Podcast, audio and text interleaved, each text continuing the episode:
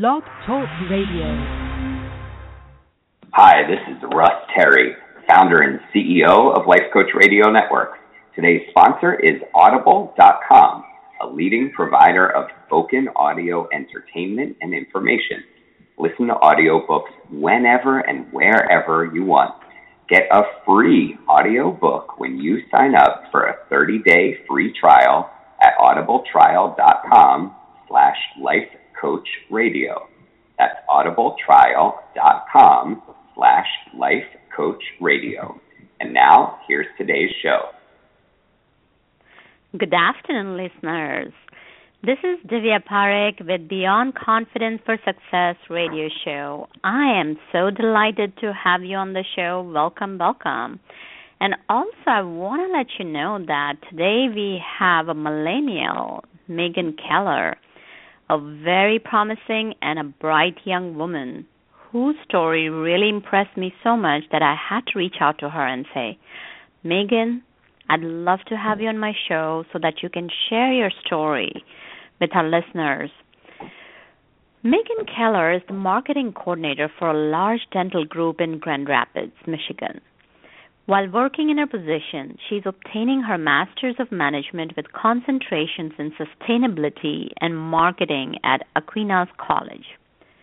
Her career goals are to help and guide companies to best incorporate sustainable resources within their company goals. She is passionate about helping people and businesses create a better world through utilization of quality, sustainable resources and capital. She is a golfer and enjoys the beach, water sports, and football. So I have to say that that's an impressive background that Megan comes on board with us today. A little bit about myself. I'm your host. I'm an internationally known business relationship and leadership coach, mentor, speaker. I have the DP Coaching Group where we help entrepreneurs, leaders, achievers, coaching you to uncover your hidden motivators that allow you to achieve your personal, professional, and financial goals with laser focus and unstoppable confidence. I have had the fortune to be a co-author of a number one Amazon international bestseller, The Voyage to Your Vision, and I've authored books on topics like emotional intelligence, critical thinking, leadership, and influence. And I have the pleasure to serve and support you, my listeners. You are what keeps me going. So thank you again for listening in. And without further ado, I'm going to invite Megan to share a little bit more about herself than what I've shared. Hi, Divya. How are you? Good. How are you? Welcome, Megan. Good. Yes, thank you for having me on today. This is very exciting. So, do share about yourself. How is it that you moved through your life journey, and what was it that drew you to sustainability focus? Yeah, you know, um, when I decided to um, go to college, I originally was looking more uh, in science fields, and um, we always joke that I always was um, saying, "Oh, I want to run this kind of business." So it, it sort of felt natural to instead go into business. Um, my undergrad degree uh, is from Grand Valley State, uh, which is in Grand Rapids, and uh, it is in marketing and management.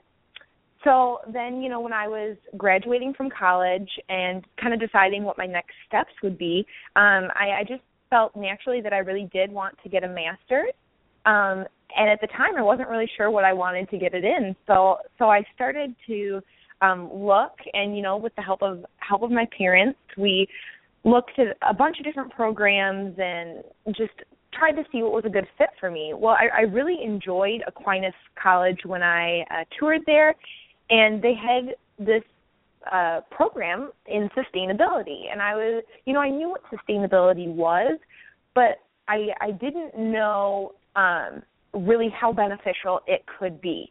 So I started researching it, you know, talking with um, people in the field, and really found that sustainability um, is something way more than just what what some think of as just taking care of the environment. You know, it's so much more than that, um, and I, I think it's something that's really going to start to grow, especially in the United States, and it's g- going to be something that companies start to look at and say, well, I we need to be sustainable. How can we do this? So I, I really felt that it was um, very much a natural fit. Uh, and then I'm, you know, I will also have a concentration in marketing, which you know naturally fit with my um, my undergraduate degree. Mhm. No, it just blows me away that a young millennial like you was able to think through like this and looking into the future because that is the key. We are such a instant gratification society that we do not look into what's going to be next in 10 years, 50 years, 20 years, 100 years, and that we are That only is- the caretakers. That is so true. You know, um, I I remember my first uh, class in sustainability, and you know, we all had to kind of come up with our own definitions for it.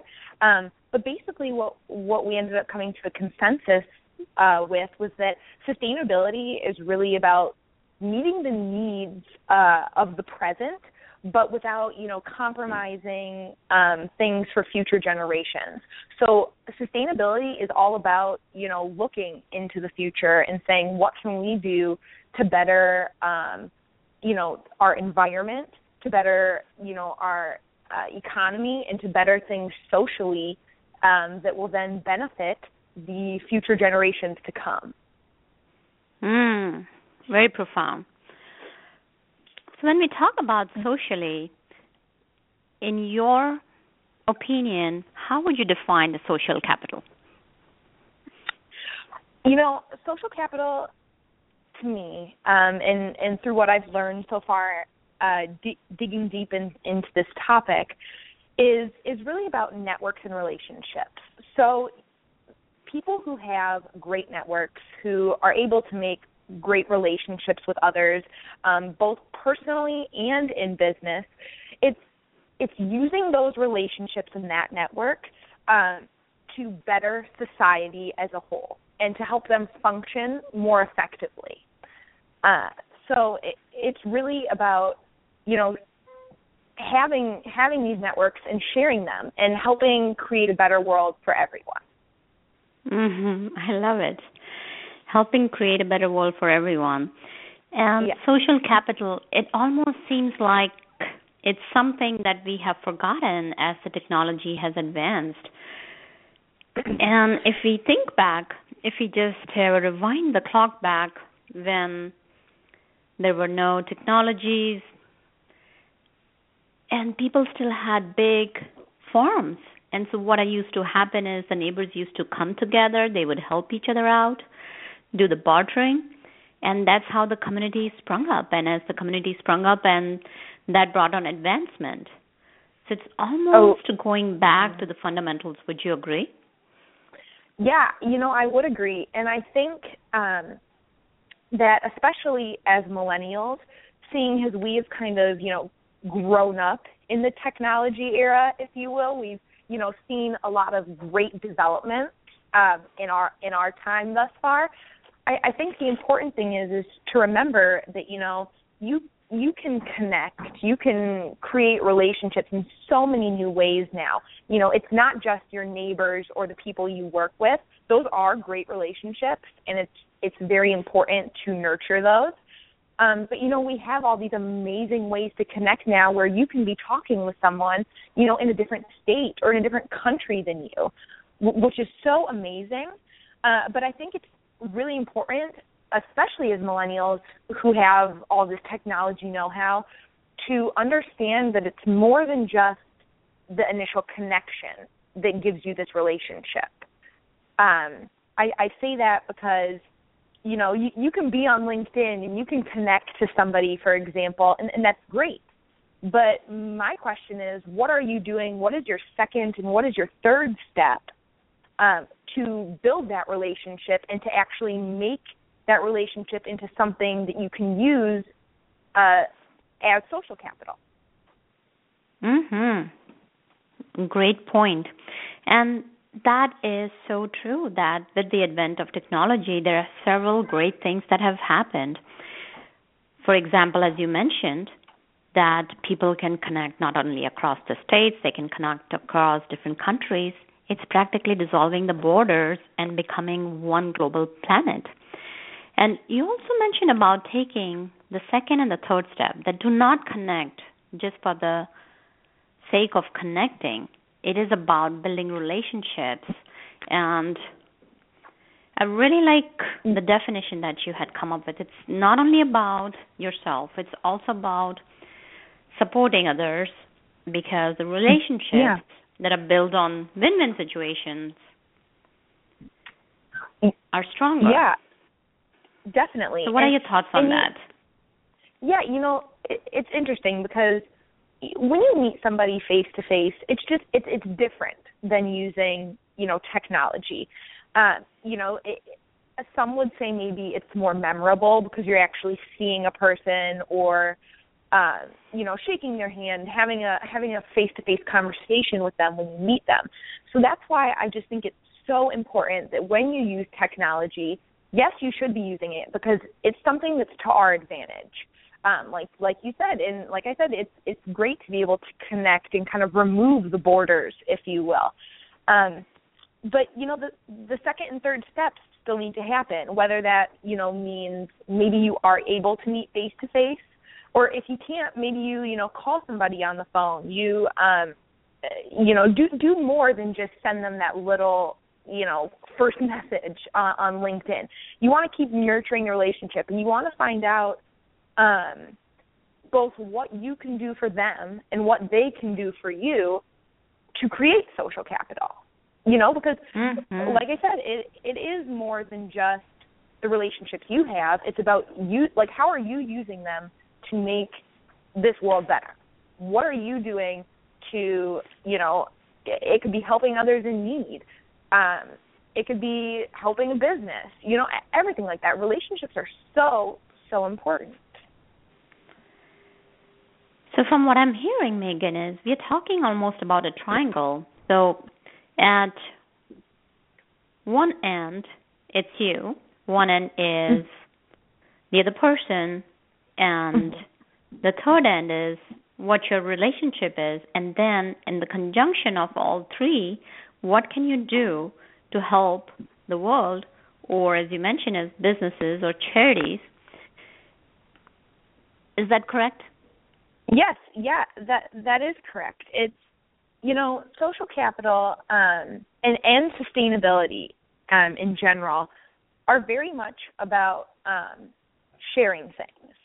You know, it's great if you have these awesome relationships, but if you're not able to share them with others, is it really that great of a relationship? You know, I, I it's important to be able to leverage that kind of thing. I mean, that's how, you know, most things are done, especially in today's day and age when networking and relationships are so important. Um, you know, to getting a job, to, you know, getting help with something, you know, when you, when you're in a business and you need uh you need something, who do you think to go to first? Hopefully it's the person people you have good relationships with, you know? Mm-hmm. So um I, I just think it is really important to nourish that and to um, not just connect and then forget about the person you're talking to. You know. Mhm. Definitely. I'm going to take you back in your journey when you were deciding okay. to go for masters. And I know in our mm-hmm. conversations you have mentioned Mr. Bill Foley. And if you can expand on that, that you know, what's your experience been from learning the master and which direction Bill yeah. is going and which direction like how your relationship will be moving towards helping the sustainability in our society? Yeah, um so when I when I started at Aquinas, the the first sustainable sustainability um, and sustainable business class I had was with Professor Bill Foley, and he, uh, boy, he is just such a a wealth of knowledge when it comes to the subject. I felt so fortunate to have him as a professor, especially for my first class, because you know, I was kind of going into this blind. I didn't know much about um, sustainability or what it really meant. So I, uh, you know, he was a great professor to have, and he he is very much a guy who will he he wants to see better happen in our communities, you know, in our world, um, and whether that's through you know doing environmental things, social things, or you know helping the economy. Um, so so he's he's was a great um, professor to have to learn from, and I've actually had him for a couple other classes as well since then. And you know he um, he basically taught us. Uh, he he taught me everything I know about social capital and about how important it is. And he really just embodies the um, uh, the idea of social capital because you know another thing is that when you're learning about sustainability, when you're learning about social capital or any uh, topic within sustainability, it's important to practice what you preach. You know, um, and and he definitely does that, and very much so taught um, his students to do the same. You know, he he taught us about nourishing those relationships and about using them to you know better um, our community and world. Hmm. So, were there any highlights of what he taught that has stuck in your memory, and you're like, oh yeah, that's what Professor Bill mm. said. Yes, that's what Professor Bill pointed out. That's what I'm implementing. Yes, I mean there are so many uh, different different highlights. I would say one of the major highlights that I that I took away and I learned from him in all the classes I've had with him um, would be the idea of the triple bottom line. You know, um, in business we obviously talk about the bottom line all the time. It's huge. Uh, you know, that's how businesses work.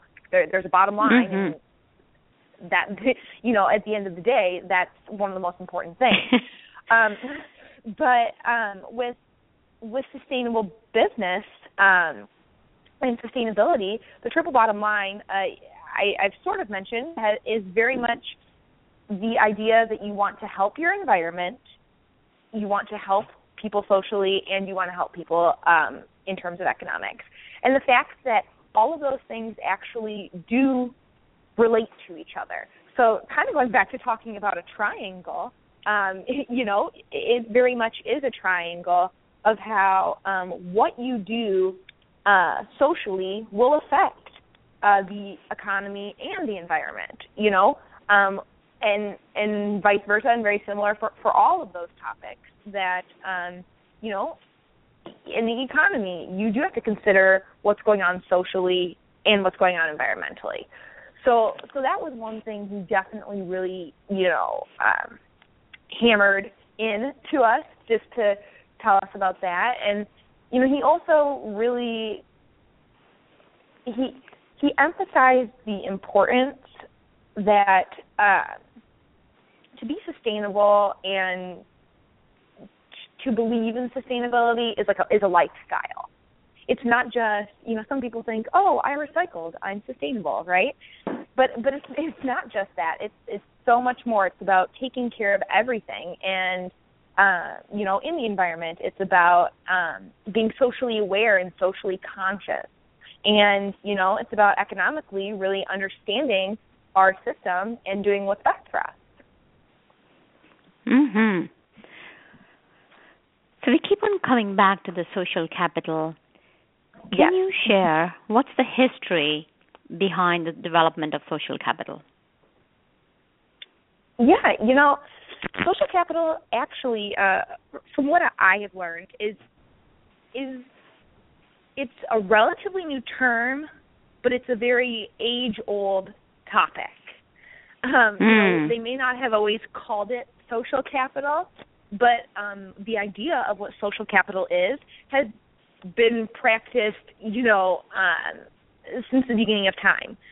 Um, you know, you think back, and, and we even talked about these things in class. You think back to like the barter system or to trading in posts. You know, before there was any sort of technology or anything like that, it was all about social capital. It was about this person may have a relationship with somebody else or this person has something I need and how can we build our relationship so that I can get what I need and they can get what they need.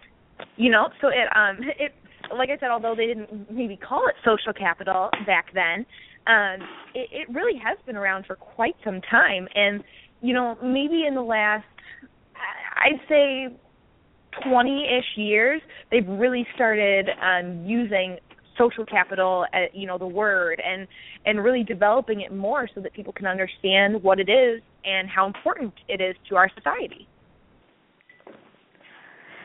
That's great.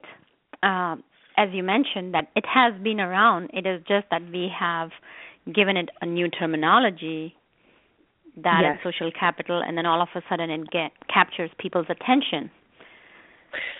Oh, definitely. And I think um, just a little on that is that you know, um, some people would say that being sustainable is kind of like a fad right now, or it's a movement because you know people want to treat our environment well and everything, which is great.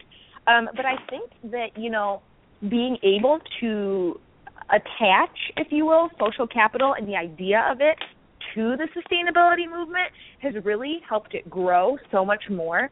Um, like the idea of it, just because of the fact that yes, sustainability is important, and people are starting to realize that. You know, as as we get more technology, as we get more infrastructure, as we do things like that, um, sustainability is becoming more of a factor in everything we do. Mhm. Definitely makes sense. Yeah. So let's so we, we have talked about the history. We have looked at the current thinking as to how social capital has joined forces with sustainability. Yes. So now, how can we use technology we have talked about different social media. However, mm-hmm. how can we build solid social capital using technology? Is there a process that you use, or are there just tips that you can share with my audience? Yeah.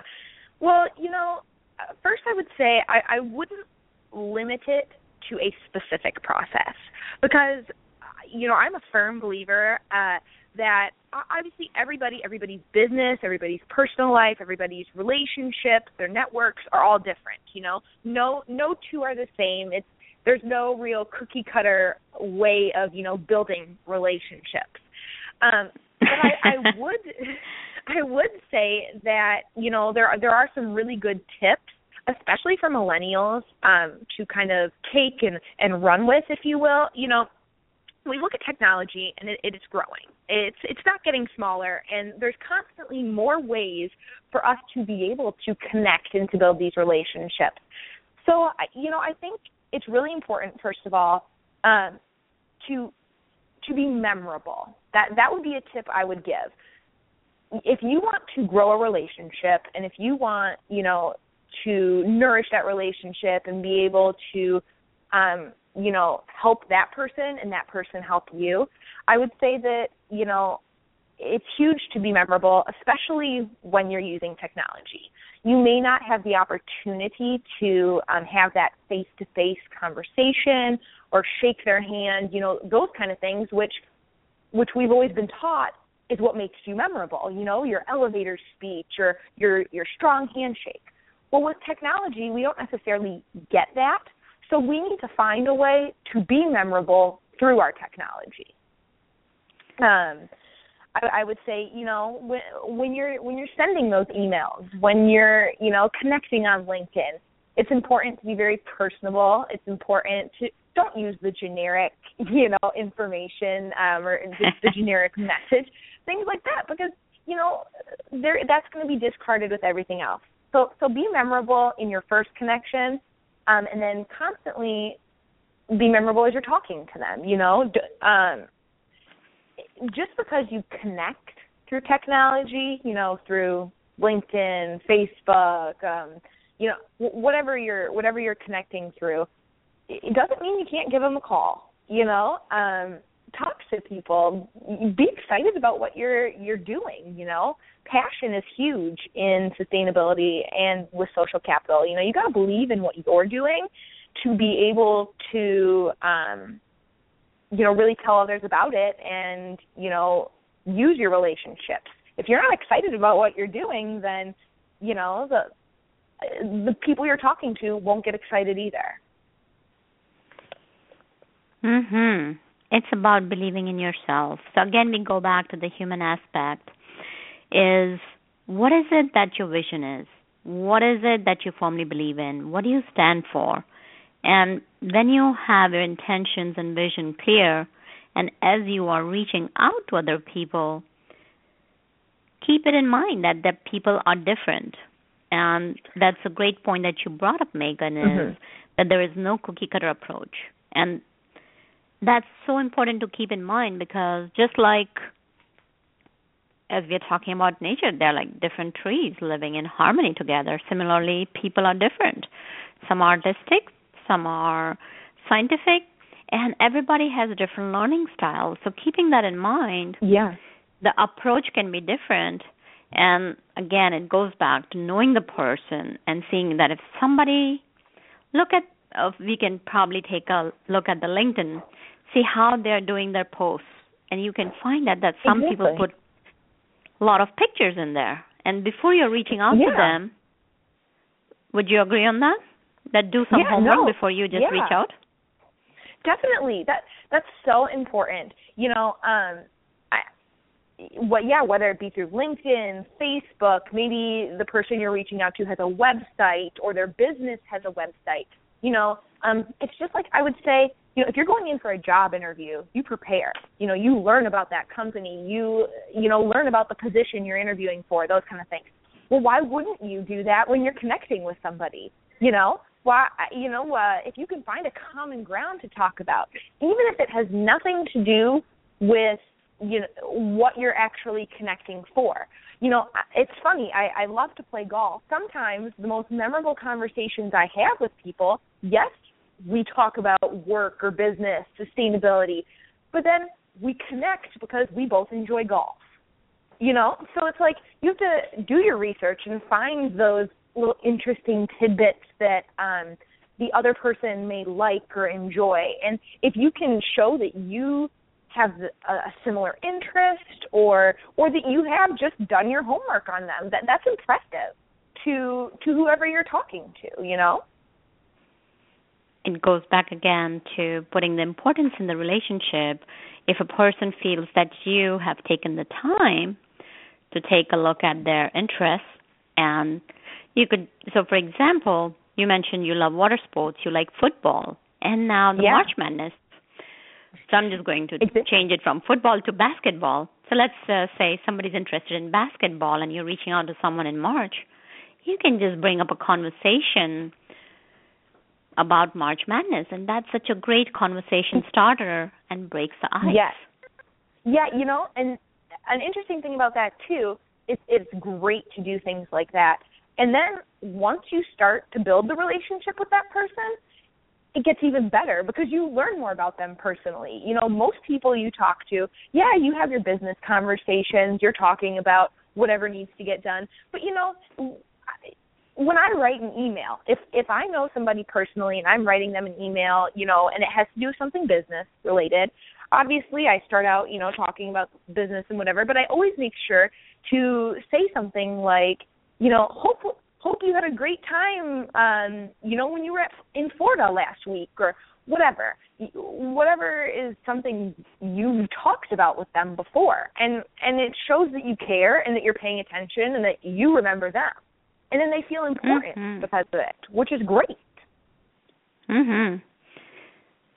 So Megan, that's very true. It's showing the other person where you're coming from, how you're showing up. You're showing up as a person who's interested in the other person and it's just not what can I get out of that person? It's not that. It's about a win-win exactly. situation where you are giving and receiving. So one of my favorite exactly. quotes that I've come up with is that receiving begins with giving. You mm-hmm. cannot just expect somebody out of the blue you connect with them and then they start helping you.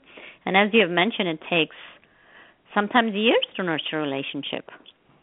Oh, definitely, definitely. You know, and I think that's that's something very interesting because um, you know, being in my masters uh, and and only being 22 years old, there, most people in my masters are are a bit older than I am, and so I, I always hear these comments, um, not not directed towards me, but directed towards millennials in general, that um, our generation expects to get things because that's how we've grown up. We we expect, oh well, of course we have this, of course we should get this. We it's just what we expect.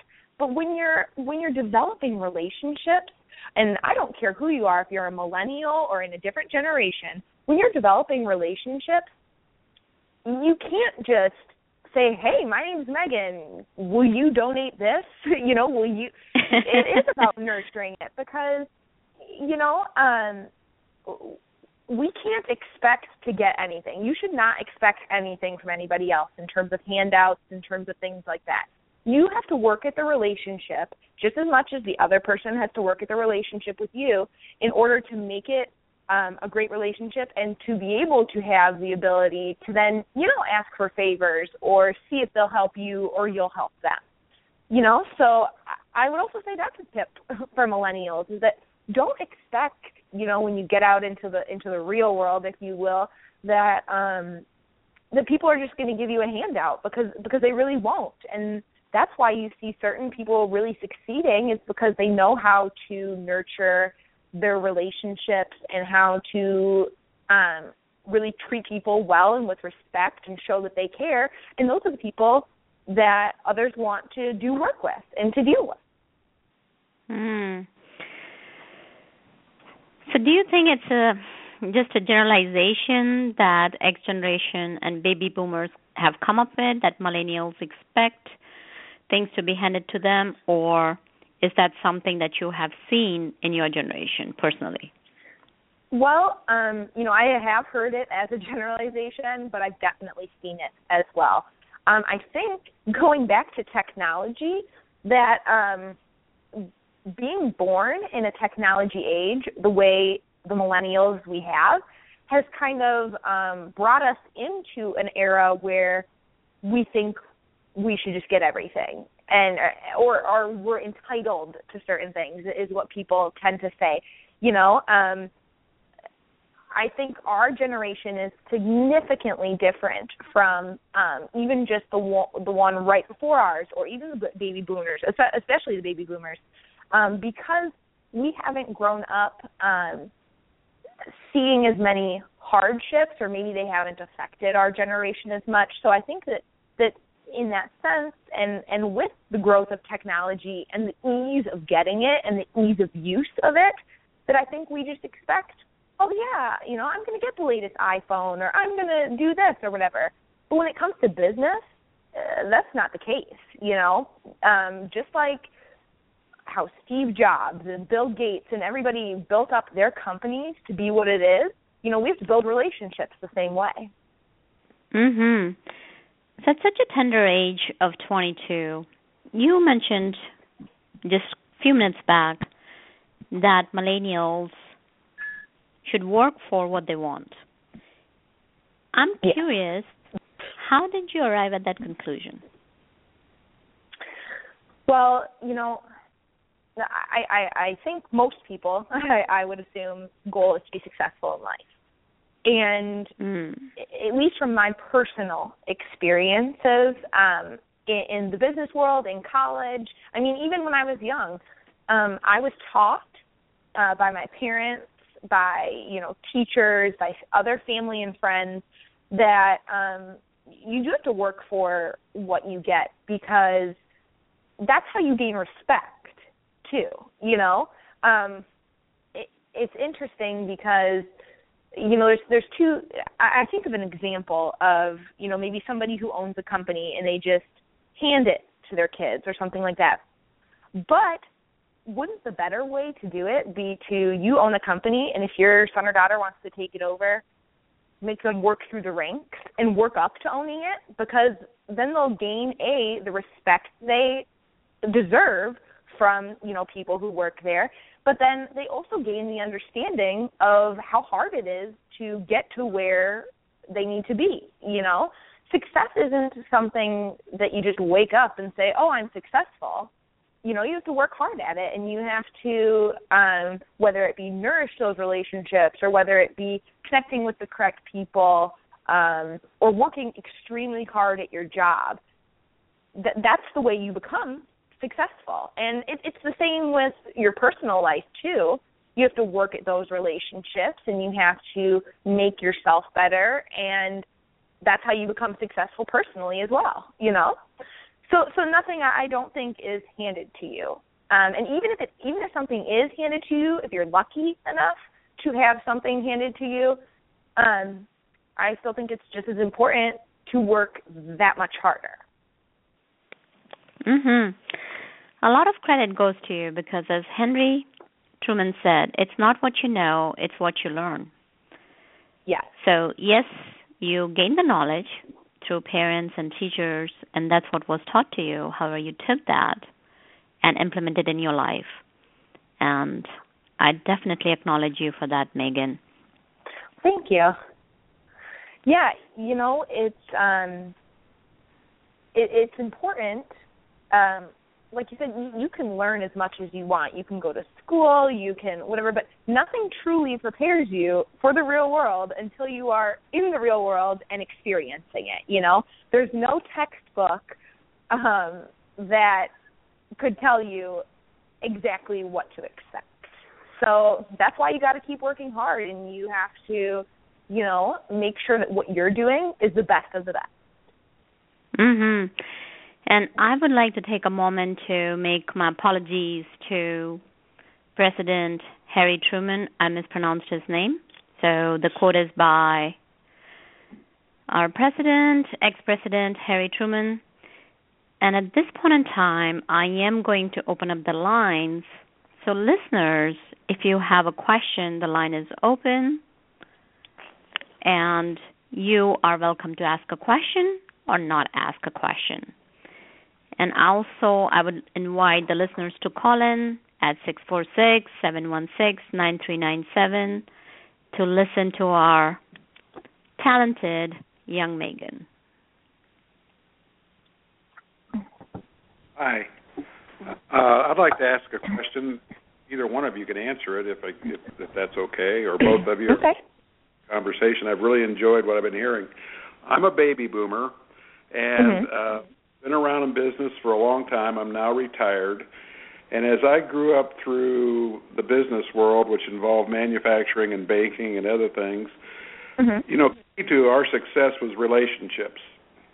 Yeah. Now, my question is, and I'll probably end up with several questions, but as I neared the end of my career and I observed uh, the regulatory world, of course, fostered by the government bureaucracy, and I'm not negative about that, it's not my question, but it was very much made clear to all of us that decisions based on relationships uh, really were taking a back seat to solely decision, decisions made on statistics and financial data.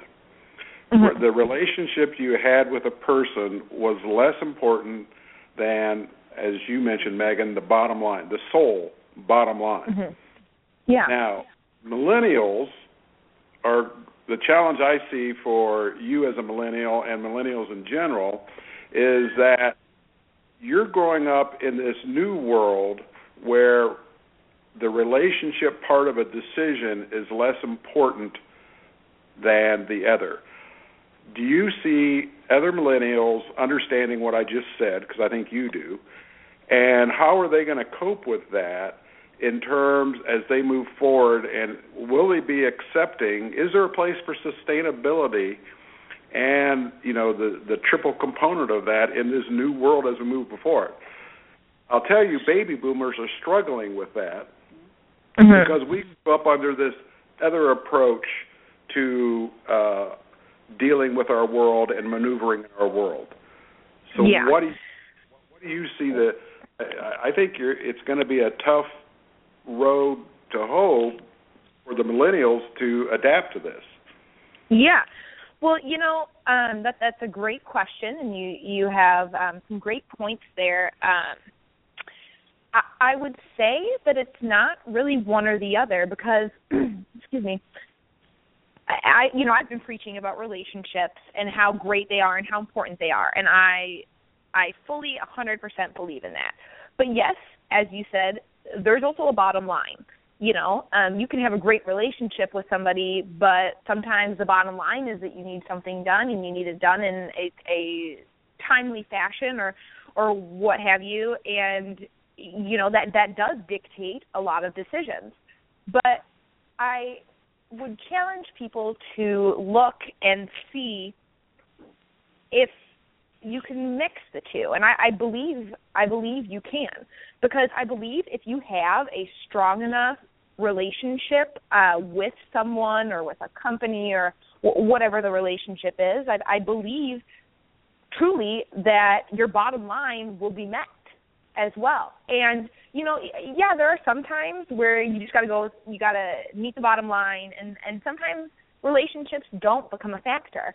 And there are other times when relationships are more of a factor. Um, but I, I I really do think that millennials have to learn both. They have to understand the importance of relationships and the importance of building them and sustaining them but they also do have to understand the importance of the bottom line and that that's what keeps your company afloat. Do you think so, so that? I, oh, yeah. Go ahead. Uh, do you think that uh, millennials are being exposed enough to the relationship side of that equation? I would say, in general, no.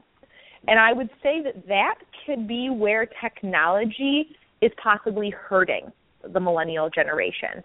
Um, I I know a lot of millennials, I, I and I know a lot of people who they say they're building relationships because they click send on an email. Okay. To me, that's not necessarily um, building a relationship you know, I, I think sometimes that millennials can, if you will, hide behind technology and that relationships then don't grow. So I think that one thing that maybe maybe uh, millennials need to learn more of or learn how to do more of is to you know use the technology to your advantage to create these relationships but also go out of your way to do other things um, that will nourish your relationship. You know, whether it be um, sending them a handwritten note.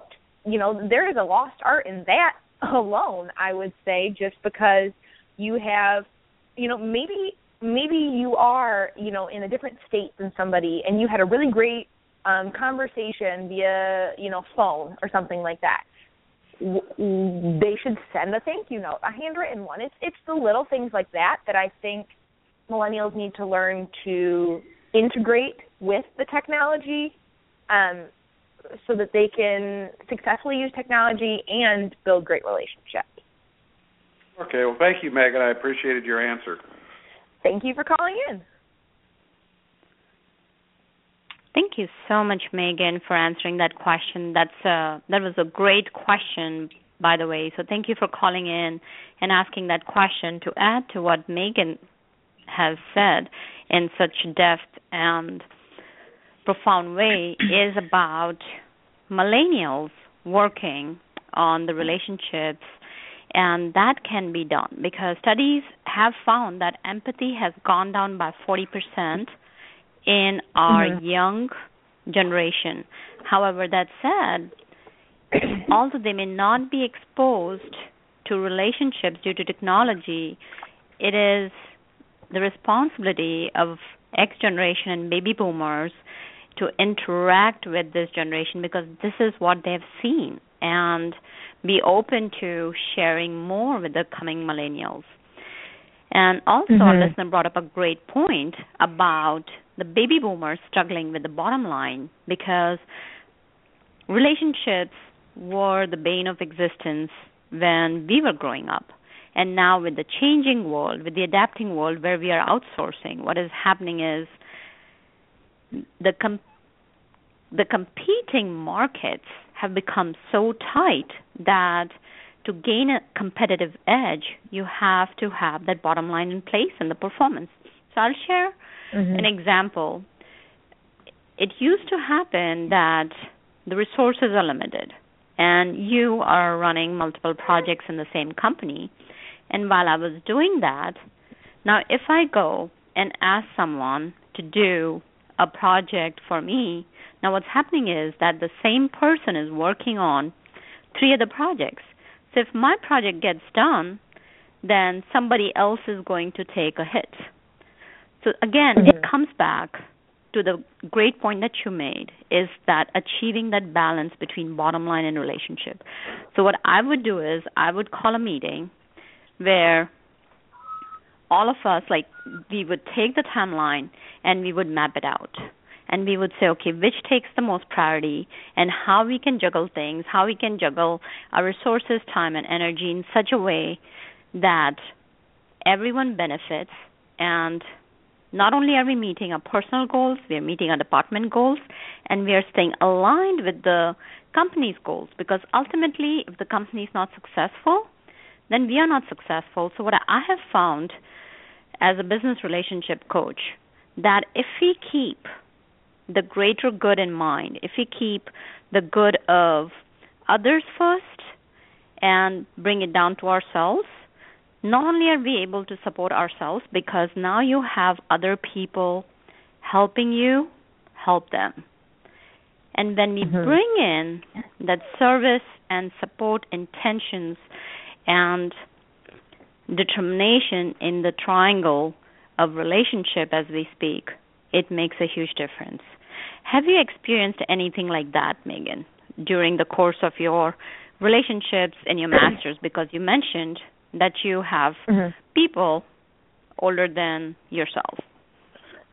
Yeah, you know, um, it's interesting, especially in my masters, because another comment I get a lot of um, directed at me um, directly is is that I bring a different um, aspect to the group.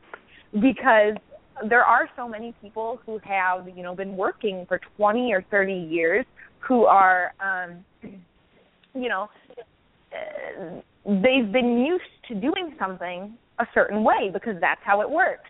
But you know as technology grows as relationships become more important not discounting the bottom line at all. Um you know it is um interesting because i i get asked a lot of questions and i how how would you do this? And you know kind of a millennial's perspective if you will. And um it it's really great because I I feel like as much as I'm learning from others who have been working for 30 years, you know, they're learning from me as well just in in the sense that here are ways that we can take what you know and what you um, have kind of grown up on and learned about through your business. Here's what we can we can take those and we can mesh them with these new ideas that millennials have or the ways we're working. You know, because it it it isn't one or the other. It's not oh, it's only relationships or it's only bottom line. It's it's not that way. It's uh, the harmony and the mixture of both is what creates um, just really the best situation for your company or for you personally, uh, you know, or in relationships in general. Mhm. You are absolutely right on the mark, Megan. As far as that is concerned, is it's about reverse mentoring, and I will share that. Yes, I am good with technology, yet I'm nowhere close to what even a 15 year old or a 17 year old or 22 year old like yourself knows the technology inside and out. So it's again yeah. like going for baby boomers and X generation being open to being mentored by mm-hmm. young compatriots who bring a whole new perspective to the table. And it's about reverse Definitely. mentoring. It's about learning and that equal exchange and interchange of information. Definitely. And you know, I would really encourage um, those who are not millennials to learn from millennials and vice versa. It is not a one way street. You know, millennials have a ton to learn as well. We are by no means, um, you know, knowing it all, obviously. Um, but it sometimes you find that um, the older generations may discount the millennial because um oh well they haven't been in the workforce that long or they don't know what they're talking about. They haven't seen you know what it's like in a recession or what or, or whatever. But you know sometimes i think if we can learn from each other and and mix both of our ideas that's going to create the best um uh, the best kind of work environment and the best kind of business out there possible because obviously um, people who are in older generations than the millennials, they've been doing something right. you know, they they know business, they know what's going on. Um, so just as much as they can learn from the millennials, millennials really need to take a lot of notes on what the older generation is doing and make sure that we're able to do similar things as well. Oh, I totally agree with that because the way I see it is on one end of the bridge is millennials, on one end of the bridge is X generation and baby boomers, and the road is open. So there is mm-hmm. it, yeah. it's not that you know that it's a one way street or two way street. It's it's just an open and the relationship is the bridge between the two generations exactly. and bringing it solidly to the forefront for the better of the other next generation exactly. to come. And you know, so I we have that, touched upon. Yeah. yeah, go ahead. Oh, I was just going to say really quick that I, I think that sometimes you have the older generations and then the, the younger generations thinking, "Oh, we're so much different from each other," but really we're not. You know, we have a lot of the same goals in mind, which I think is really important, especially in business. So to learn from each other is really just uh, helping each other grow. Mhm. Absolutely. And we have seen how we can go about bridging the generational communication. Now, as uh, we are getting closer to the top of the hour, mm-hmm. what do you think are the future implications of creating social capital using our technology? You know, I would say that, uh, like I said at the beginning, um, when I was talking about sustainability in general, it's about what we can do now to help our future generation. And I would say that social capital being like a subset of sustainability, it's the same idea. You know, I want to leave uh, this earth knowing that I've created something better for you know my kids and my kids, my grandkids, and you know everybody to follow. And I, I think that technology is going to play a huge role in that because, like I said, as as we've seen um, in in the last even 20 years. Look how much different technology is and how much better it is. And I think we see a lot more of people connecting um, in different ways, whether it be at, in different states, in different countries, um, things like that. And I, I think that what we need to learn to do and what we need to um, have happen is find a really great way for that to continue to happen and continue to grow um, because you know, like like you see, you see so many companies having um, headquarters in different areas, you know, and you see these different types of relationships being built that way. And I think we need to grow it because, um, you know, it, it is becoming more uh, important, if you will, to be able to have those connections. And I, I think that for future generations to come, we need to be able to teach them why that is so important, one, and two, how to start growing your relationships and doing that from the beginning. You know, um, whether it be um, when you're younger or whatever, it, it, as soon as you're able to connecting and making those relationships and and really the whole idea of using and creating social capital is something that you can do from a very, very young age.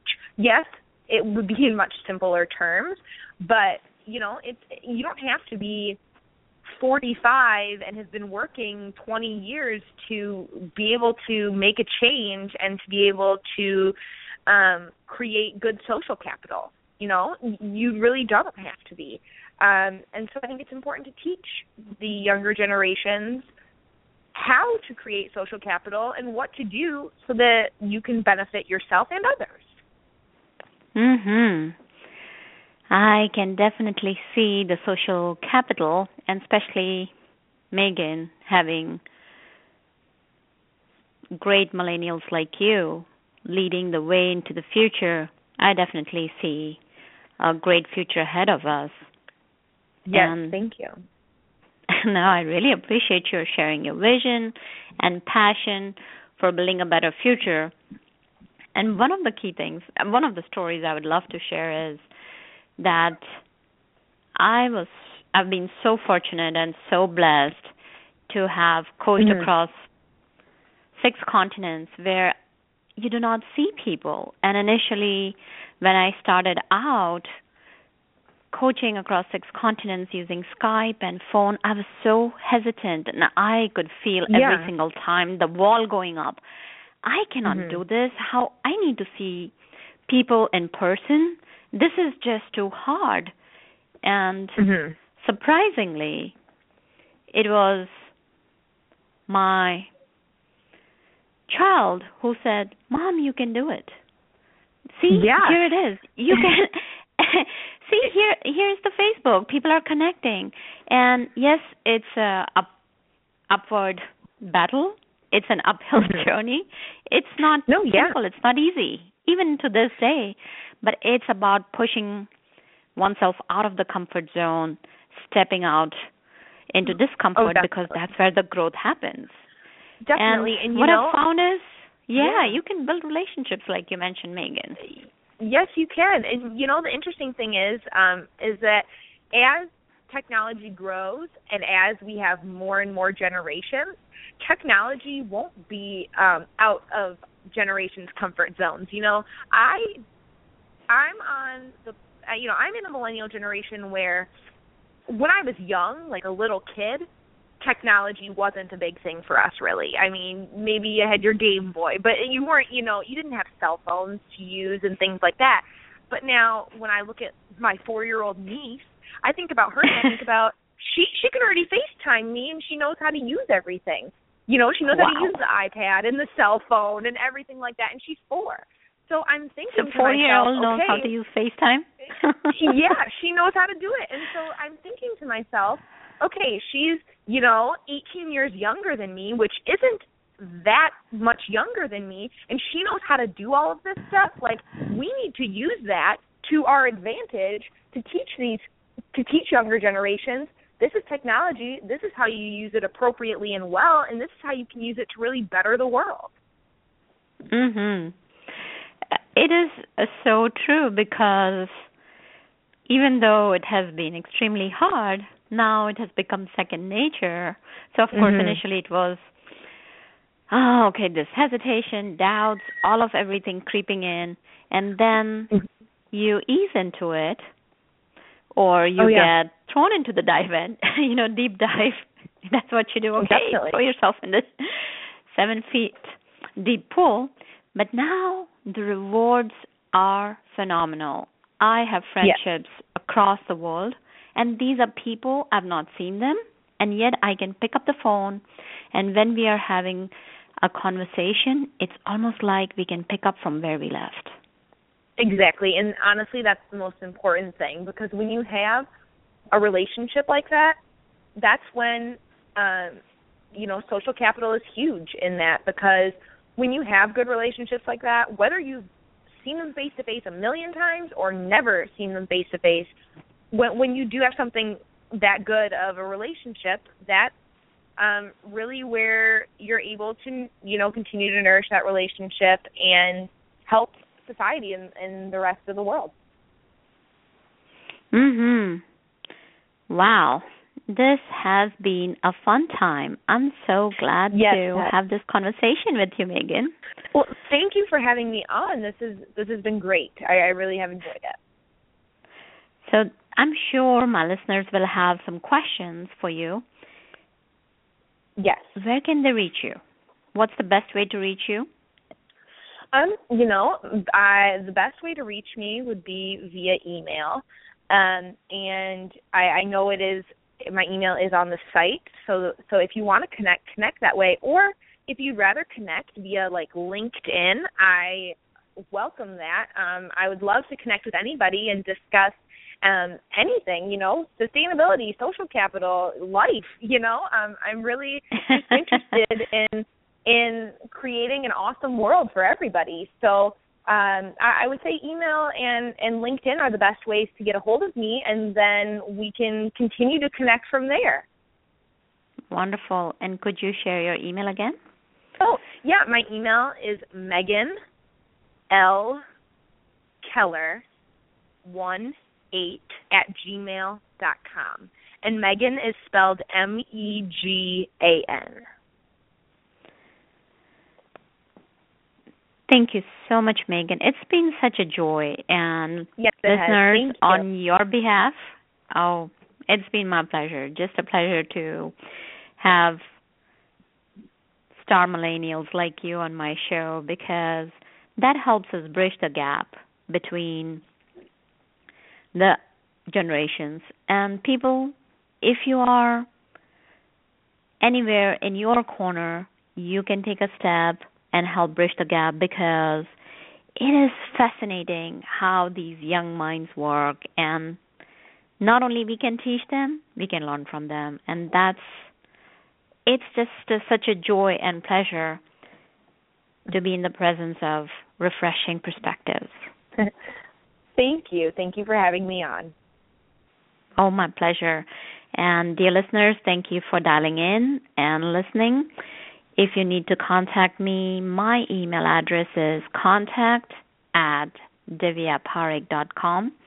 It is C O N T A C T at D I V as in Victor Y A P as in Paul Apple Robert Edward Kevin Harry dot com. And please do share your feedback because that helps me design the radio shows for you I'm here to serve and support you because without you, the show would be nothing. So thank you again, listeners, for dialing in, listening, and until next time, be powerful and be good. Take care and bye for now.